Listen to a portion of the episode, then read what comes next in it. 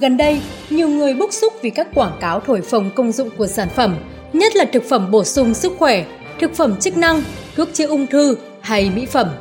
Điều đáng nói ở đây, tham gia quảng cáo lại là những người của công chúng, trong đó có nhiều ca sĩ, nghệ sĩ, diễn viên. Chính sự xuất hiện của họ, những người có sức ảnh hưởng trong quảng cáo khiến người dùng bán tín, bán nghi.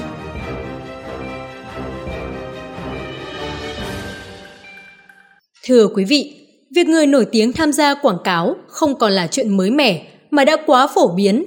Hình thức quảng cáo trên mạng xã hội đã nảy sinh nhiều bất cập, trong đó việc nhiều người nổi tiếng tham gia giới thiệu những sản phẩm kém chất lượng là điều đáng chú ý.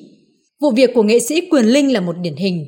Trong một video trên trang cá nhân, Quyền Linh nói về nhiều tác dụng của một sản phẩm như hỗ trợ điều trị tận gốc các tế bào ung thư, giúp tập trung điều trị viết loét, khỏe cho dạ dày và điều trị tốt gấp hơn 70 lần so với curcumin bình thường. Tuy vậy, trong giấy xác nhận quảng cáo được Cục An toàn Thực phẩm cấp, thực phẩm bảo vệ sức khỏe này chỉ có công dụng hỗ trợ chống oxy hóa, hỗ trợ phòng ngừa bệnh tật, hỗ trợ giảm các triệu chứng của viêm loét dạ dày, tá tràng, hỗ trợ nhanh liền sẹo, làm đẹp da, tốt cho phụ nữ sau sinh. Quyền Linh cũng là một trong số ít các nghệ sĩ dám thẳng thắn nhận sai sót. Anh gửi lời xin lỗi sau khi giới thiệu sản phẩm này trên trang cá nhân.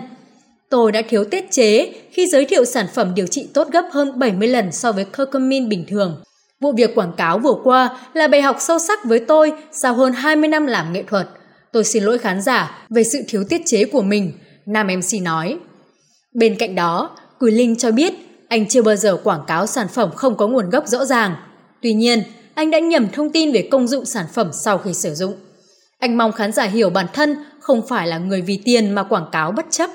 Anh cho biết thêm rằng mình nhận được nhiều lời mời quảng cáo thực phẩm chức năng nhưng đều từ chối bởi bản thân anh cũng là nạn nhân của trò cắt ghép lợi dụng tên tuổi nghệ sĩ để quảng cáo tràn lan trên mạng xã hội. Cũng nói về việc này, ông Nguyễn Trường Sơn, Phó Chủ tịch Thường trực kiêm Tổng Thư ký Hiệp hội Quảng cáo Việt Nam, cho rằng việc người nổi tiếng tham gia vào các quảng cáo sản phẩm đem lại hiệu quả cao cho nhãn hàng. Tuy nhiên, vấn đề tuân thủ và thượng tôn pháp luật thì không phải người nổi tiếng nào cũng làm được. Bằng chứng là gần đây đã xuất hiện một số người nổi tiếng quảng cáo cho những sản phẩm kém chất lượng, thậm chí không được pháp luật bảo hộ. Mặc dù vậy, hiện nay chưa có quy định cụ thể để xử phạt người nổi tiếng tham gia giới thiệu sản phẩm. Phân tích vấn đề này, ông Sơn nêu ra bốn chủ thể tham gia vào hoạt động quảng cáo, để từ đó thấy được khó khăn trong việc quản lý quảng cáo. Chủ thể đầu tiên là nhãn hàng, đơn vị có nhu cầu quảng cáo. Chủ thể thứ hai là các đơn vị thực hiện sản xuất quảng cáo hay là các công ty quảng cáo. Chủ thể thứ ba là người nổi tiếng thường tham gia vào một phần của khâu này để sản xuất quảng cáo. Cuối cùng là phương tiện truyền tải thông tin quảng cáo, ví dụ như truyền hình, radio, mạng xã hội, báo điện tử. Theo luật quảng cáo hiện nay, nếu một quảng cáo vi phạm pháp luật thì phía nhãn hàng sẽ bị xử lý đầu tiên, sau đó là phương tiện truyền tải thông tin quảng cáo. Khâu ở giữa là nhà sản xuất và người nổi tiếng tham gia đóng quảng cáo thì chưa có chế tài để xử lý, ông Sơn cho biết. Với những người nổi tiếng quảng cáo trên trang cá nhân thì Cục Phát thanh, Truyền hình và Thông tin điện tử có thể xử lý nếu họ truyền tải thông tin sai sự thật. Cách xử lý là phạt hành chính, buộc đóng kênh và gỡ thông tin. Phó Chủ tịch Hiệp hội Quảng cáo Việt Nam cho rằng luật quảng cáo có hiệu lực từ năm 2013 đã không còn phù hợp với thực tiễn. Ông mong muốn trong thời gian tới, đạo luật này cần được sửa đổi và thông qua sớm vì nó liên quan đến mọi ngành nghề trong xã hội, liên quan đến cả bản quyền và nhiều hoạt động khác. Điều này không chỉ góp phần minh bạch hoạt động quảng cáo mà còn bảo vệ quyền lợi người tiêu dùng. Trước thực tế nhiều nghệ sĩ có tên tuổi, có danh hiệu tham gia quảng cáo với nội dung được cho là thiếu thẩm mỹ, thiếu tính nghệ thuật. Ông Sơn bày tỏ quan điểm rằng quảng cáo hay hay dở là do quan điểm của người xem. Đứng ở góc độ marketing, một quảng cáo gây cười, dễ nhớ, thu hút người xem để hình ảnh sản phẩm ghim vào tâm trí khán giả thì quảng cáo đó đã thành công. Ông Sơn cho hay.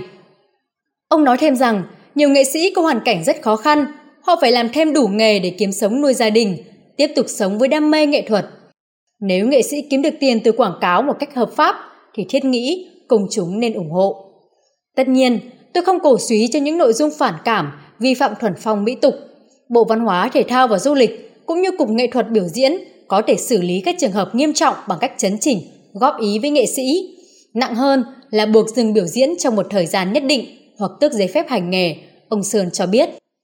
Bên cạnh việc sửa đổi luật, bổ sung thêm các nghị định cho phù hợp với sự phát triển của xã hội, ông Sơn cùng đề xuất xây dựng một bộ quy tắc đạo đức về quảng cáo. Cũng về tình trạng đó, mới đây, Ban tuyên giáo Thành ủy thành phố Hồ Chí Minh đã đề nghị lãnh đạo các hội văn học nghệ thuật thành phố kiểm tra tình trạng một số hội viên tham gia quảng cáo. Công văn cũng lưu ý các văn nghệ sĩ tuyệt đối không tham gia quảng cáo các sản phẩm chưa được phép lưu hành hay sử dụng hình ảnh, ngôn ngữ không đúng với chất lượng sản phẩm gây hiểu lầm cho người tiêu dùng. Bộ Văn hóa, Thể thao và Du lịch, cơ quan quản lý nhà nước về quảng cáo cho biết đã nhận thấy những phát sinh và bất cập trong các quy định về quản lý quảng cáo trên mạng xã hội. Cơ quan này sẽ giả soát, kiểm tra việc chấp hành pháp luật trong các hoạt động quảng cáo trên các phương tiện, đồng thời sẽ tăng cường phối hợp giữa các bộ ngành liên quan để quản lý hoạt động quảng cáo. Trước khi nhận lời mời từ các nhãn hàng, nghệ sĩ cần phải cân nhắc, lựa chọn những quảng cáo phù hợp, điều này cũng bảo vệ thương hiệu chính bản thân mình.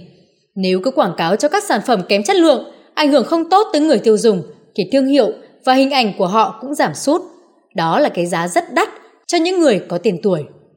Còn bây giờ, bản tin xin được khép lại tại đây. Cảm ơn quý vị đã quan tâm và theo dõi. Xin kính chào và hẹn gặp lại.